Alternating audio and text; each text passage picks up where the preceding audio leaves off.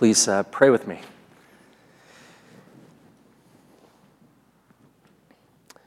Lord, if we left um, with nothing more than Christ is all and in all, Lord, we will have been given more than we could ever ask or imagine. And so we pray that uh, as your word is preached this morning, um, you would show us the supremacy of Jesus, the present value of the gospel, the relevancy, Jesus, of your reign to our daily life. Lord, would we leave here with our hearts lifted? Would we leave here with hearts more deeply convicted? Would we leave here as those who have um, who, who know that we have received what you have promised, that you will give us everything we need for life and godliness, and that we would leave here knowing that you have given us indeed the greatest gift in the person of Jesus. Lord, work that into our hearts more deeply, um, that we would love you, we would love our neighbors. And it's in Jesus' name we pray. Amen. Well, a couple of months ago, I got onto a podcast uh, called Terrible Thanks for Asking. And I listened to an episode featuring uh, a woman named Dr. Susan David. She's a Harvard Medical School psychologist, and her specialty is emotional health. And the focus of this particular uh, conversation was on toxic positivity, which Dr. David described in this way Toxic positivity, in its most salient form, is an avoidance coping strategy. It is avoidance. When you are telling other people to just be positive, you are basically saying to them, My comfort is more important than your reality. We are saying to them, There is no space for your humanness here. Now, you know, it's possible, and it may be even likely that you've experienced that in your relationships. Um, but I'd venture to say it's nearly inevitable that you've experienced it in your religion. In fact, if we're real honest, where we are sitting right now in a church service, many would say is the place, more than any other place on the planet, where there's no space for your humanness. And, and that's not only the perception of some, it's actually the experience of many. And, and I'm sure, you know, that that's the experience of more than a few of you here. And you know, to that, I just want to say, I'm so glad you're here, uh, given all you've been through. But for many, the church has been the place, right, to appear like you've got it all together when you're a wreck inside, the place to make sure that what you say is perceived as the right thing instead of having the freedom to say the honest thing, the place where there's pressure to perform, where disappointment and shame and condemnation, when, when that comes and it actually becomes apparent that you failed and fallen short and blown it, you know, uh, it, it, it becomes the place that you can't be that. You can't be a sinful human being in the church. Well, we're continuing in Colossians this morning to further explore the gospel of Jesus Christ, a gospel that doesn't deny the brokenness of our humanity, that doesn't demand toxic positivity, but actually deals with it in a life giving way. And it might be good to start off by saying that it's actually impossible to understand the good news of Jesus Christ without first understanding the bad news of our story. Can't understand the good news without the bad news. And, and, and, I don't know if you've noticed it, but there's no shortage of bad news in this letter. I mean, we find out that apart from Jesus, we're residents of a domain of darkness that, from which we need to be delivered. We're dead in our sins and trespasses. We are needful of forgiveness, of reconciliation. We, we were crushed under an unpayable debt we had no hope of repaying on our own.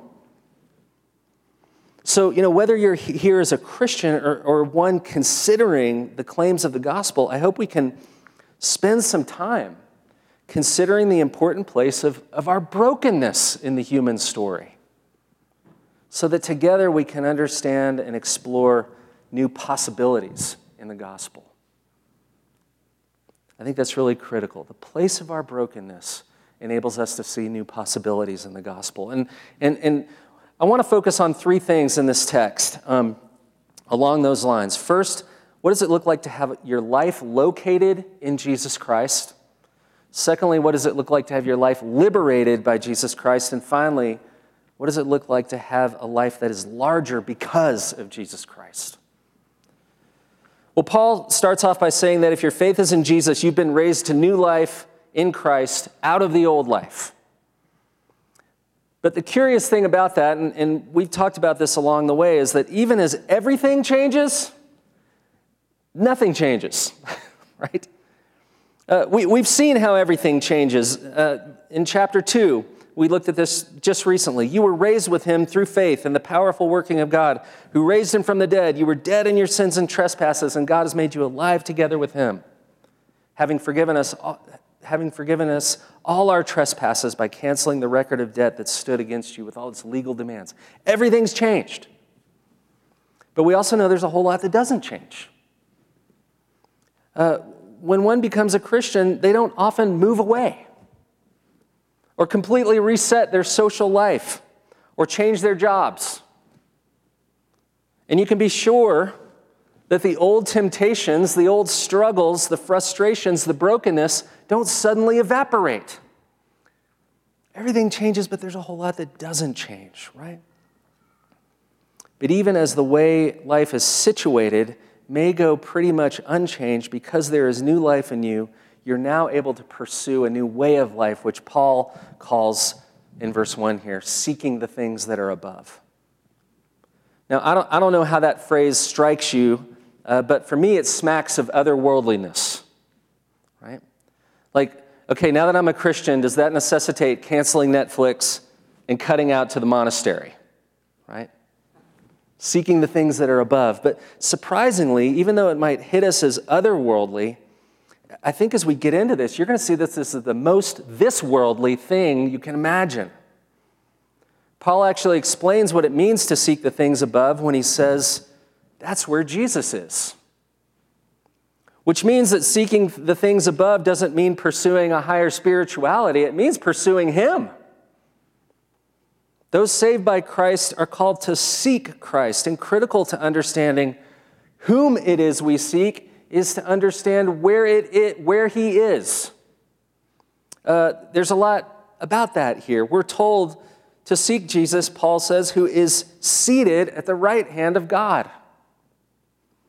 So let's just let's break this down a minute. Jesus is described as seated.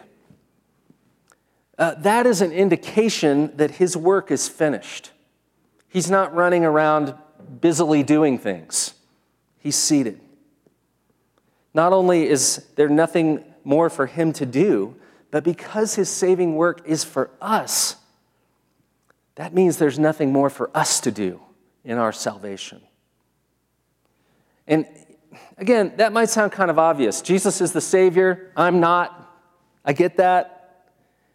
But, but just to kind of get into, you know, a layer beneath what we say with our mouths and to try to maybe diagnose the heart on this a little bit the functional belief.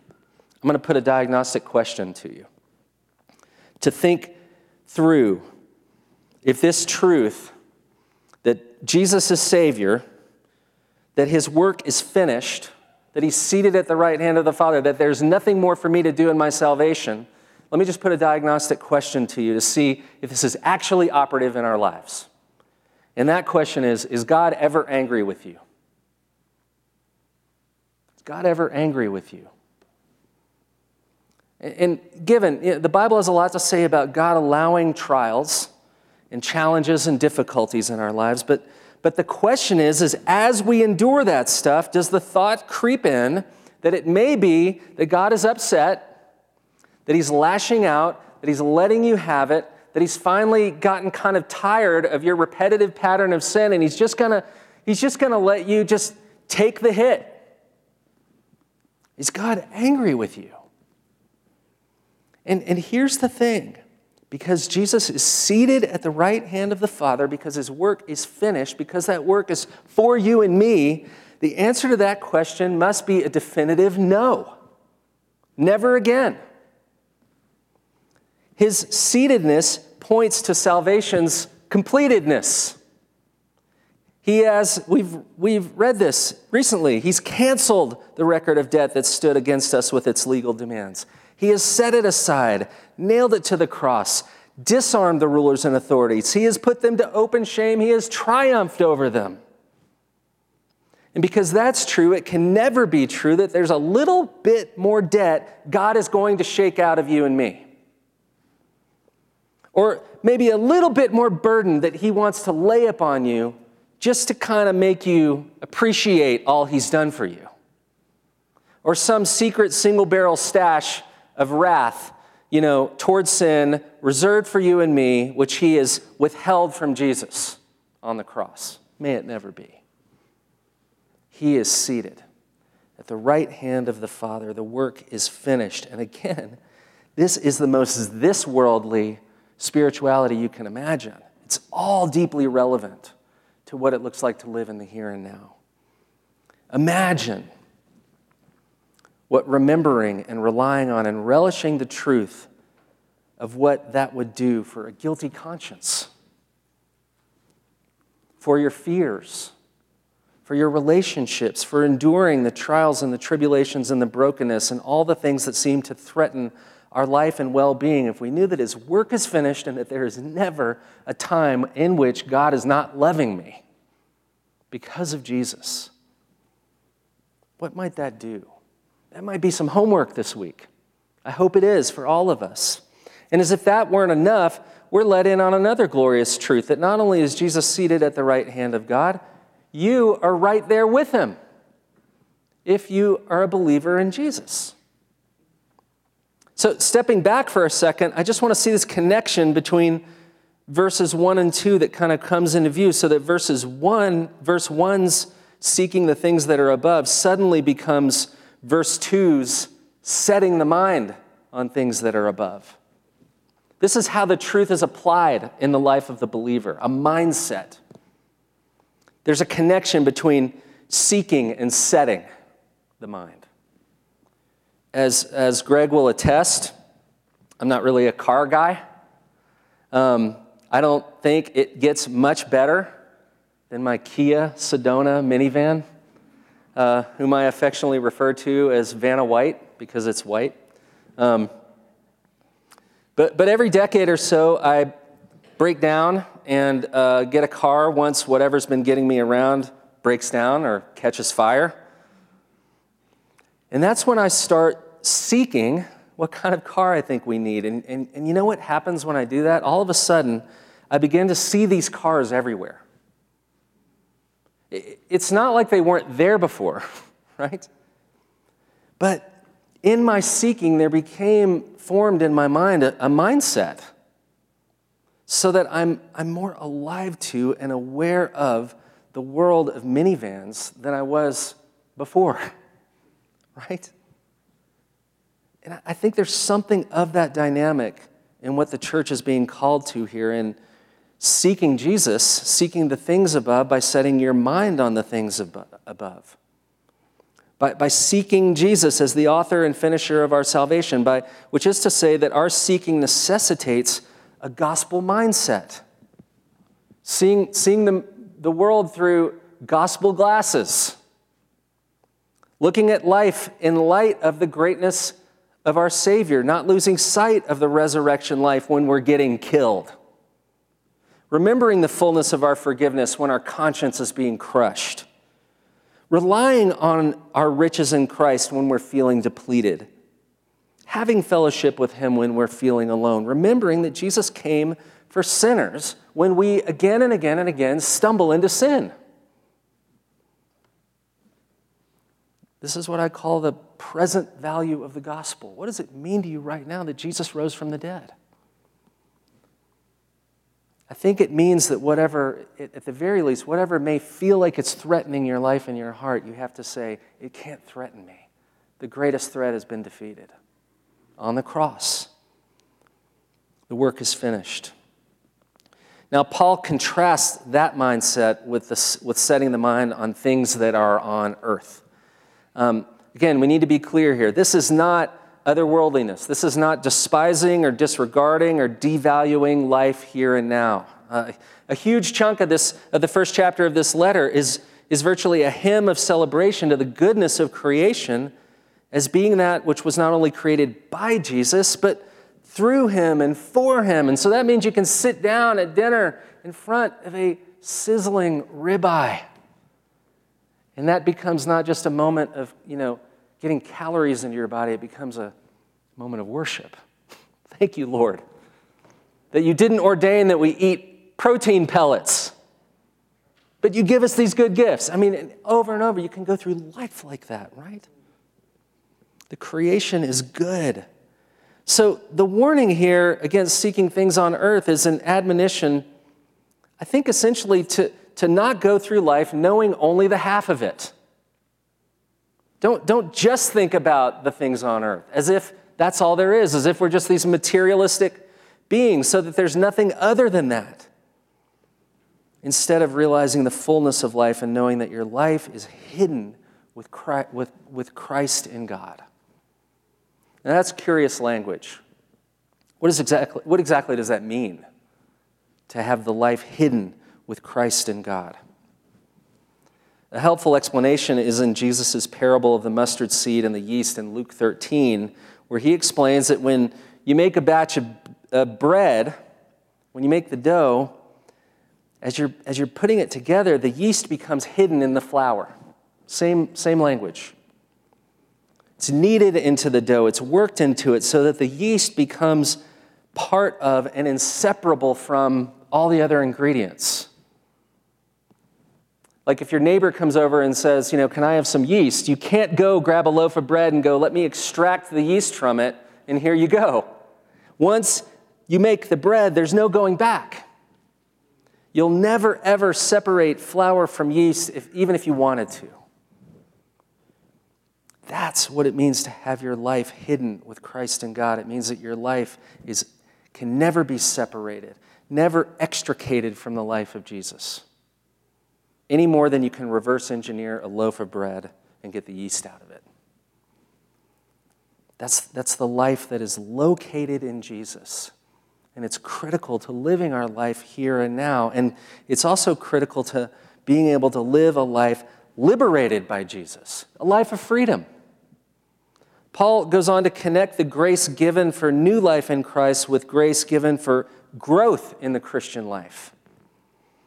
And he describes that growth as something like taking off old clothes and putting on new ones. And the idea here isn't just changing clothes, the idea here is something like dressing for the occasion. Um, just as none of us would ever go down to Canyon Road for our 25th anniversary dinner wearing a wetsuit or go dirt biking in a Speedo or, you know, head down to the gym to get our reps in in a three piece suit. You know, if your life is hidden in Christ, if it is inextricably connected to Him, you can't go out in life clothed in anything other than Him. Right? That ought to be evident on the outside of who we are, not just on the inside of who we are. And so, this putting off the old clothes of life, what he calls here the old self with its practices gets, gets very specific. And, and, and I want to say before we look at this, it's really critical to see that having described what God has done in giving someone new life in Christ, we're now describing what, having been given new life in Christ, having been inextricably connected to Jesus, what it looks like to grow in Him. The Lord who saves sanctifies, and with that comes a calling to not be passive, but to be active in our sanctification. I was buying plants once and, uh, at this nursery, and I don't know much about gardening and plants, and I, I said something about, you know, I don't really have a green thumb. And she said, Let me let you in on a secret. It's not about having a green thumb, it's about having brown knees. It's about getting down in the dirt and doing the work. And, and, you know, and I thought about that more since, and I think there's an important relationship here that, you know, none of us ever caused it to rain or created water or soil or sun, but if we have any hope of seeing growth and fruitfulness, we tend to those things that are given. And if you have any apprehension of the greatness of grace, you do the same thing and you actually want to. You want to cultivate those things. You're not passive, but you're a participant in what the Lord has done and what He will yet do. But here's the thing, okay? One of the big challenges in all of this is sin has muscle memory, powerful muscle memory. I think that's why Paul is so focused, focused in such a large portion of this letter on what it looks like to live this out because the old ways are there. It's like before Jesus came into our lives, we were like marionettes, like string puppets, right? Manipulated, moved around by sin, and then grace comes and cuts the strings that used to control us. We're free. Except the old ways of moving our joints feel right. They, they sometimes feel like the only way to move right? So Paul zeroes in on a couple of areas of the old way of life that can be particularly gripping, particularly tempting to lapse back into. The first one has to do with sexuality, and the second one has to do with speech sins of sexuality, sins of speech. Now, to be clear, first off, sexuality and speech are good gifts of God. And like all good gifts, we have an immense capacity to use them for either blessing and thriving or misuse and harm. So he begins with this call to put off sexual immorality, which is, refers to any sexual relations outside of the context of marriage between a man and a woman. That is God's good intent for our sexuality. That's how it's supposed to operate. Sexual immorality is anything that falls outside of that. And he continues with impurity, how the character gets warped by the practice of sexual immorality and lust, the, the idea of being overtaken by uncontrolled sexual urges. And he summarizes all of it with what's described as evil desires. And evil being added because desire is not a bad thing. Sexual desire carried out in God's will is a very good thing. And then a little later on, this, the focus shifts to sins of speech in verse 8, beginning with a call to put away anger. That is the nurturing of hatreds, perceived wrongs, grudges, keeping those alive, rage, putting anger into action, malice, plotting to do harm, slander, putting malice into action by killing someone's reputation with your words, filthy language, using our, using our speech to profane instead of bless, right? Concluding with you know, kind of the capstone to it all, that one of the greatest dangers in just lying to each other, setting aside the truth. And, you know, as I looked at this kind of from 30,000 feet this week, and I'm going to get a little more specific in a minute, I got to thinking about the, the Werner Herzog documentary Grizzly Man. Anybody ever see Grizzly Man? It's about this guy named Timothy Treadwell who'd, who'd go up every year to the Katmai National For, uh, Park in southern Alaska and spend time with the grizzly bears. And and he actually, you know, founded this organization to protect the grizzly bears. I think it was called Friends of the Grizzlies or something like that. And he became convinced that he'd befriended the grizzly bears. That, that, that he began to understand them as no one else does, did, that, that, that, he, that he was somehow had this special relationship in which he was their protector and that there was even maybe a, a, kind of mutual understanding that had developed between them and a mutual affection for one another. And he lived among them. There was even one scene where he patted, he pet one of them. And, and I got to admit, there's a point where you know you even sort of begin to believe him. You know, he'd go up to these magnificent animals, he'd pet them, he'd feed them, he'd, he'd sort of sit nearby them until the day came when one of them attacked, killed, and partially consumed him and his girlfriend. You see, Treadwell began to imagine that these animals could be domesticated, befriended, controlled, all the time forgetting what a grizzly bear is. There's, there's something of that here in this call to put off sin, to not trifle with it.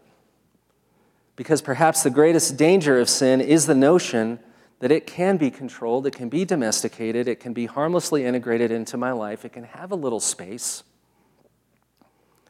It is at once attractive and appealing, even as it is dangerous, damaging, and deadly, and it will not be domesticated any more than a Katmai Peninsula grizzly bear will be. And it doesn't love us, and it's not our friend, and we don't have a good mutual understanding. The most disciplined person in the world cannot discipline their way out of sin. The most dutiful person in the world can't duty their way out of sin. You will not manage it or direct it or control it or minimize it all of which figures into why there's nothing here about controlling it. There's nothing here about the spiritual disciplines. I mean, and those have their place. The call here is to kill it. That speaks to the horrifying danger and damage that sin does to us, and it may be why Paul zeroes in on these particular sins because they are particularly alluring. They feel pretty good. They feel essential to my life. Then, as now, what's warned of here as deadly was considered culturally normal, acceptable, and even essential to our thriving and well being. Then, as now, we swim in a culture that treats being prevented in any way from expressing ourselves, from venting our anger, from holding on to our what we define as righteous anger, from declaring our truth in person and online, or exercising our right to free speech with little consideration as to what that speech may contain, as a violation of our personhood. Even as there is growing cultural consensus that to be denied our sexual desires is, is a deep personal violation and tragedy of the first order that was true then. That is, that's the stuff we swim in now. And I think it helps to, us to understand how it is that I think there's one sin listed here that sort of, to me, sticks out like a sore thumb. It's the sin of covetousness, of greed. It's the one sin that Paul says, let me, let me, let me tell you what it actually is it's idolatry. And it sits right at the center of these sins. Well, what is greed? And covetousness. In essence, it is to seek satisfaction for myself without any consideration of what it costs others. And it belongs here because it's alive in all of this. Whether it's a sin of a sexual nature, of a speech nature, or some other variety, it is present and it is idolatrous because it puts me, myself, and I, the unholy Trinity, at the center. It, it considers my perceived needs as ultimate, my notions of identity as critical to my life and thriving, regardless of what it may cost anyone else, without even thinking about what it may cost anyone else. And to that, Paul says, let's call this what it actually is it's idolatry. It is the worship of that which is not God as God. And there's nothing more harmful to, some, to a human being bearing the image of God, made for relationship with Him and for fullness of life in Him than that. So please, the plea is here don't be robbed. Don't, don't let the gospel be robbed from you by indulging in the empty promise that there might be life apart from Jesus. That you can domesticate the sin and befriend it.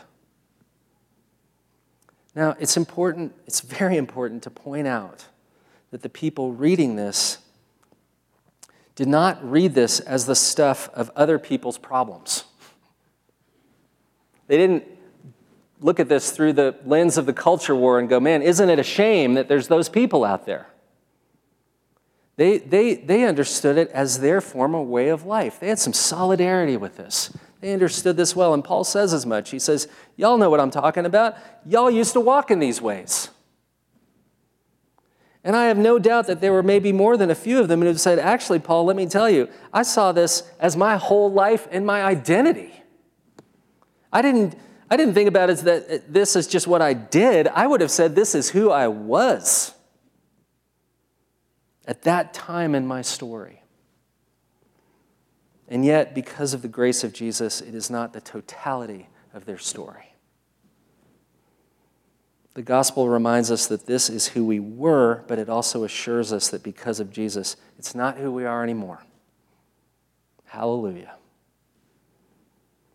Verse 8 describes this as the former way of life, the way they used to walk, but now they've been given grace and, a new ability to put it away, to put it off, to kill it.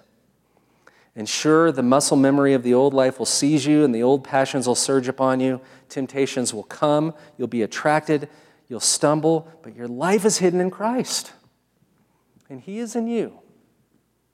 And He is not passive. I love how it's put here. The new self, Paul says, is being renewed in the knowledge after the image of its creator. It is happening. The old marionette movements are being changed. Jesus is alive and at work, putting you back into shape so that you look more and more like him. Painful as the growth may be. And that's good news because I don't know about you, but all this stuff about killing sin to me doesn't seem just daunting. It seems dang near impossible.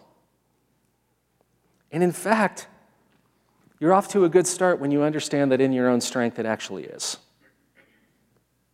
And this makes growth in Christ and progress in the Christian life look utterly different than you know, what we may perceive, or certainly what you know, lines the shelves of your local Christian bookstore. So that what is being advocated here is not a journey of personal development, it's a journey of Christ dependence, more and more running to the one who is active and able to renew you by putting off the old self with its practices, putting on the new self, which is being renewed in knowledge after the image of its creator. And, and right at the end of this passage, Paul, Paul puts out a proof that this is actually happening. Um, it shows up in an interesting place. Not necessarily, doesn't, you know, you will certainly see it in your personal life, but the, the example he uses is he says it shows up in our corporate life, it shows up in the life of the church we get another list here, not of changed habits, but of changed humans from every tribe, tongue, and nation. People whose, whose lives are hidden in Christ, located in Christ, liberated from the power of sin, participate, participants in the larger life they could never construct for themselves, but that which is being constructed corporately in the church.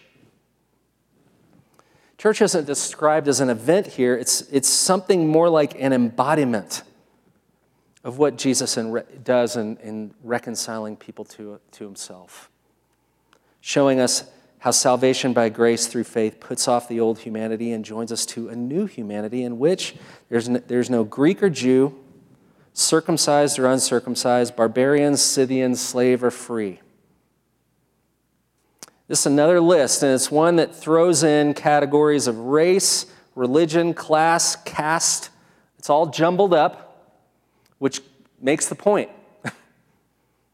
At the time Paul wrote this, it's important to understand you know, the mindset. There was no Disney sentimental, it's a small world after all ethic. That was not a value. That, that sentimentality, that, that, that, you know, loving the melting pot, or diversity, or e pluribus unum, nobody would have thought of that as a good thing. They, they would have read this as a catalog of the deep generational entrenched divisions that exist in society and as that which was essential to upholding social order. That all those divisions kind of stay in place and exist in mutual tension so that everything doesn't collapse.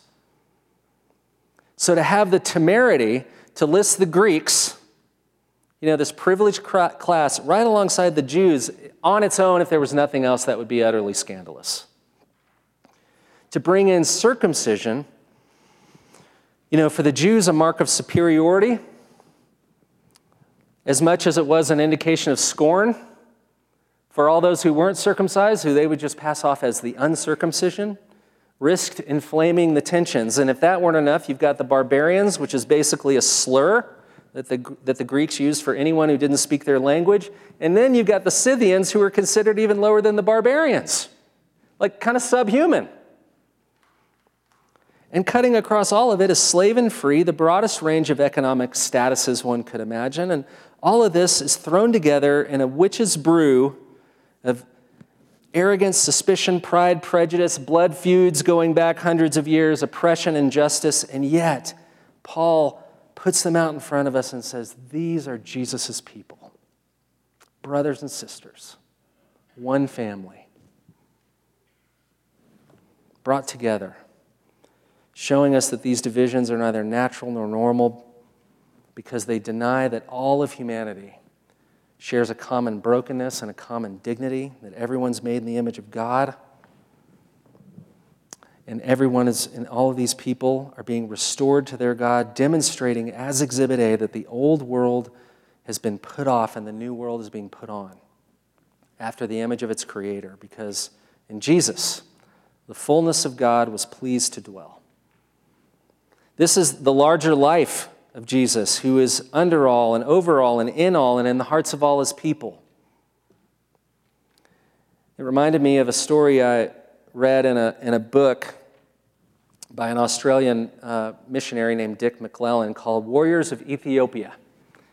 Um, and he tells a story about 42 evangelists from the Wolaita tribe who wanted to take the gospel to other tribes in their region of Ethiopia in an area called Gofa. So these guys moved to Gofa. And they rented land and they built houses and they planted crops and they got to know their neighbors and they shared the good news of Jesus. And people came to faith in Christ and churches were built so that not only were, were people changed, but the actual place was changed. And, and you know, in ways that kind of hit society in ways that not everyone perceived as great. People stopped going to the shamans. The taxes that usually got paid to the Orthodox priest diminished. Bribes to government officials stopped being paid. And once it started to hit those people's pocketbooks, one of these evangelists named Otero was arrested. He was put in chains. He was paraded through the market for pushing his new religion. And he was put in front of everyone, put up on a stand, and a policeman came up to him and yelled at him, Go back to Wolaita and take your Jesus with you. We don't want Jesus here. And Otero was reported to have said to the policeman, Oh, sir, please listen. Please listen. I can go, but the gospel will stay. By the power of God, I planted Jesus in Gofa, and he is planted in the hearts and souls of the Gofa people. I can go, but Jesus will stay. And I wonder, you know, do we know that this morning? Do we know that wherever we go or whatever we are going through, Jesus will stay? That, that, that as we struggle or stumble with the sin that used to define us, Jesus will stay. That, that He will stay, you know, in your troubled heart. That He will stay in this church. That He will stay in Santa Fe. That He'll stay at this table week in and week out to feed His people. You know, this week we've been all over the place, maybe not only geographically, but in heart and mind and body. But we come back to this table to be reminded that Jesus stays with us, reminded where our life is located, reminded what we've been liberated from and for, and how life has now been made larger in Jesus. And there's space for your humanness here for your brokenness, for your frailty, for your weakness, because our Lord took the full weight of our humanity. And He doesn't despise the weakness, but gives grace to the needy, food for the hungry soul. So let's come together, eating from the same bread, drinking from the same cup in Jesus, because this same Christ has brought us from death into newness of life. Let's pray. Lord, I, I thank you for, I thank you that our life is hidden with you, that it cannot be extricated, that nothing can separate us from the love of Jesus, Lord. And I, I pray for grace this week. I, I called it homework earlier. I, you know, I would just say, Lord, give us the grace to live out a present, ongoing apprehension of the gospel. Lord, as, as, as, we, as we find ourselves getting gripped by worry or anger or fear or irritation or any of those kind of emotional red dashboard lights, Lord, would that cause us to pause, cause us to look to our life in Jesus, our sufficiency in Him, cause us to see the trial in utterly different ways because you have secured for us a great redemption and nothing can threaten us anymore because our life is hidden with you. Lord, as we come to this table, would we come looking to you who is at work, be at work through this meal as we eat and drink. Lord, would we remember indeed that our life is in you, dependent on you, secured for you, and that this is just a foretaste of the great feast to come when we will sit at your very large table, looking around, witnessing the great reconciliation you've effected around that table, glorying in your presence, eating the richest of fare, thanking you and praising you that you gave yourself to us that we may live. Be with us as we come here. In Jesus' name, amen.